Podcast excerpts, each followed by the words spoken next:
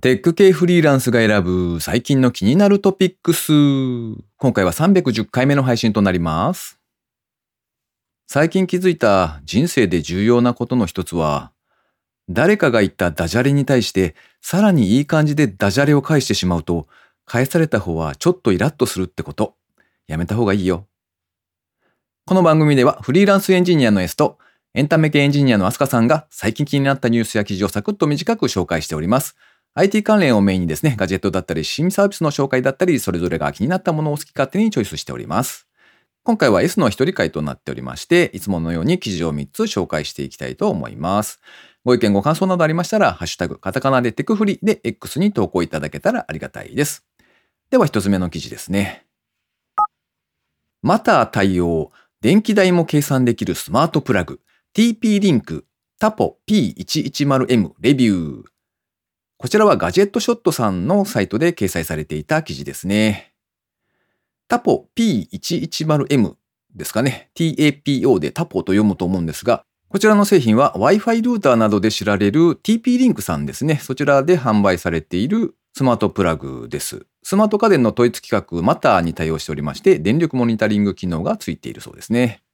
見た目は、あの、普通のというか、昔からよくある、あの、何でしょう。一つのコンセントの口を3つとかにこう分ける三つ股の電源タップというか、ああいうのがあると思うんですけど、あれをちょっと大きくした感じですかね。一般的な電化製品と、それから電源タップとの間に挟み込みます。で、そうしますとオンオフの制御ができるようになるんですね。なので、えー照明とか扇風機とか、スマートフォームに対応していない電化製品をスマートにしちゃうみたいな、そんなものですね。専用アプリによりまして電力の使用状況がモニタリングできます。それからタイマー的にですね、オンオフが可能。日の出とか日没とかの指定もできるそうですね。で、これなかなかおっと思ったのがですね、電気代がこう時間帯によって変化する電力会社と契約してるっていうパターンあると思うんですよね。夜間の電力は安いっていうのは割と一般的かなと思うんですが、でそうしますと、モバイルバッテリーとかですね、まあ充電池とかコードレス掃除機みたいな、急がないもの、ああいうものを夜間に充電させるっていうことができるわけですよ。なるほどと思ってちょっと記事を読んでおりましたね。で、まあ、ウェブサービスを連携させる、あの、IFTO とか、IFTTT と書いて IFTO と読む連携サービスですね。ああいうものがあると思うんですが、そちらとも組み合わせることができまして、まあ、例えばスマホの GPS 情報で自分の位置を判断して部屋の電気をオンオフさせるみたいな使い方も可能になってますね。製品のサイズがですね、38mm×66mm×40mm ですね。で、最大負荷としまして 1500W15A まで。現時点ではですね、Amazon では1個入りが1427円、2個入りが2700円で売っております。これはなかなかお値段的にもお手頃だし、便利に使えそうだなと思って紹介してみました。では2つ目の記事ですね。水出し抽出8時間を10分に短縮。サイエンスな水出しポット。CES2024。こちらはギズモードジャパンさんで掲載されていた記事ですね。少し前にコンシューマーエレクトロニクス賞 CES と呼ばれる賞があると思うんですが、あちらのイノベーションアワードを受賞したのがコールドローというこちらの商品だそうですね。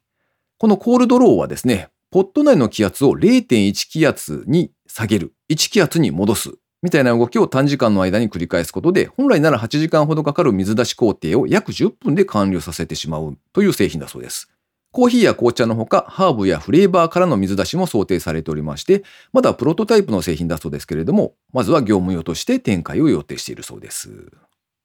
まあ、市場に出てくるまでにはちょっと時間がかかるんだろうなとは思うんですけれども、水出しコーヒーが10分でできるとなると、なかなか興味が出てきますね。なんか、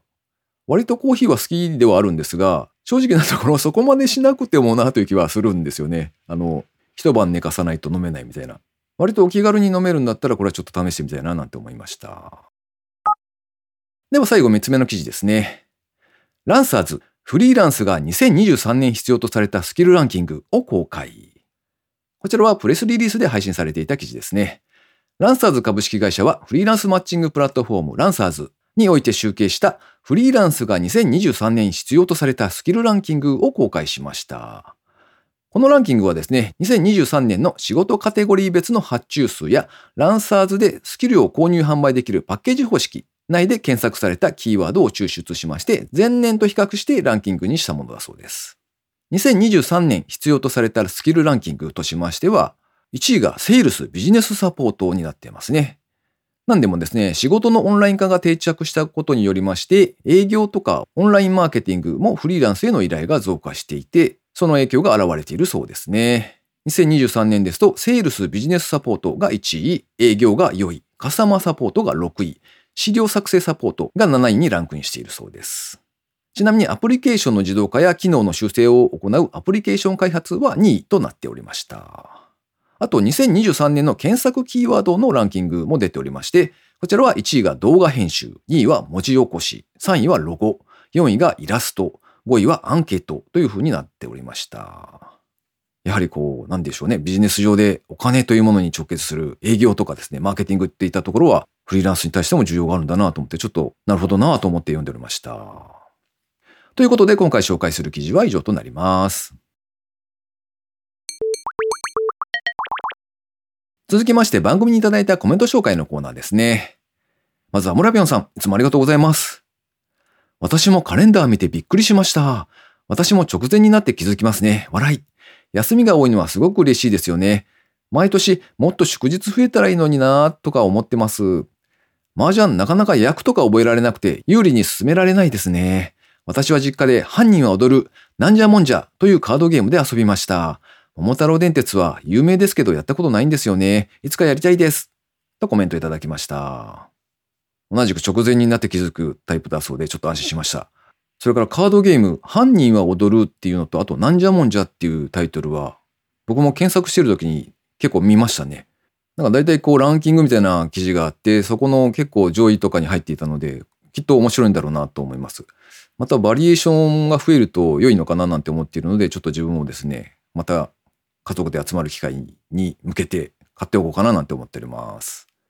それからフォルテさんですね。いつもありがとうございます。テクフリ308回拝聴カードでやる麻雀ありましたが、仲良しの付録になるとは。ゲームが教育に良いって受け入れられてきたってことなのかな。そんな交渉の話でもないかも。笑い。正月に麻雀は僕も経験あります。チート率上がって嬉しかったです。そして、チーチャ決めと点数計算はネットで調べます。とコメントいただきました。確かにカードでやる麻雀って普通にありましたね。あの、僕の場合だと、一番よくやってたのは高校生の時だったんですけれども、誰かが持ってきてやってましたね。そして、チーチャー決めっていうあの、起こす家と書いてチーチャーと読むんだと思うんですけれども、最初の親を決める手順ですね。そのあたりも同じくネットで調べていらっしゃるとのことで、僕も安心しました。全く覚えてなかったですね。ちょっとあの AI の Bing さんに聞いてみたんですけれども、なんでも M リーグっていうプロリーグですね。麻雀のプロリーグがありまして、そちらが2018年に発足しているそうで、まあその影響が結構大きいみたいですね。なかなかこう4人集まってやるというタイミングを作るのは難しそうなんですけれども、まあ機会があればちょっとやってみたいなと思ってますね。今なら確かにオンラインとかでも普通にできるのか。やろうと思えばできるというところですね。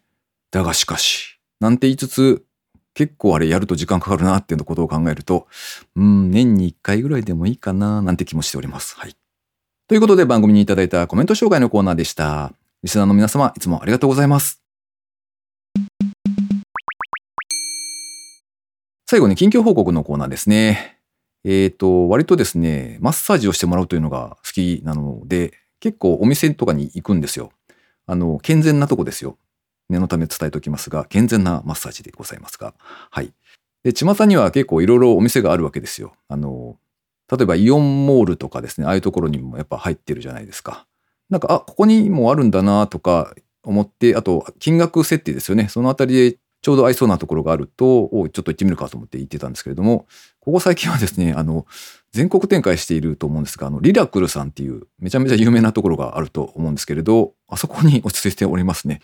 結局考えてみると、こうやってくれるその担当の方に依存するわけですよ。その満足感というのは。なので、リラクルさんですと、そもそもが、こう、金額設定がだいぶ安いんですよね。業界で多分一番安いんじゃないかなっていうぐらい、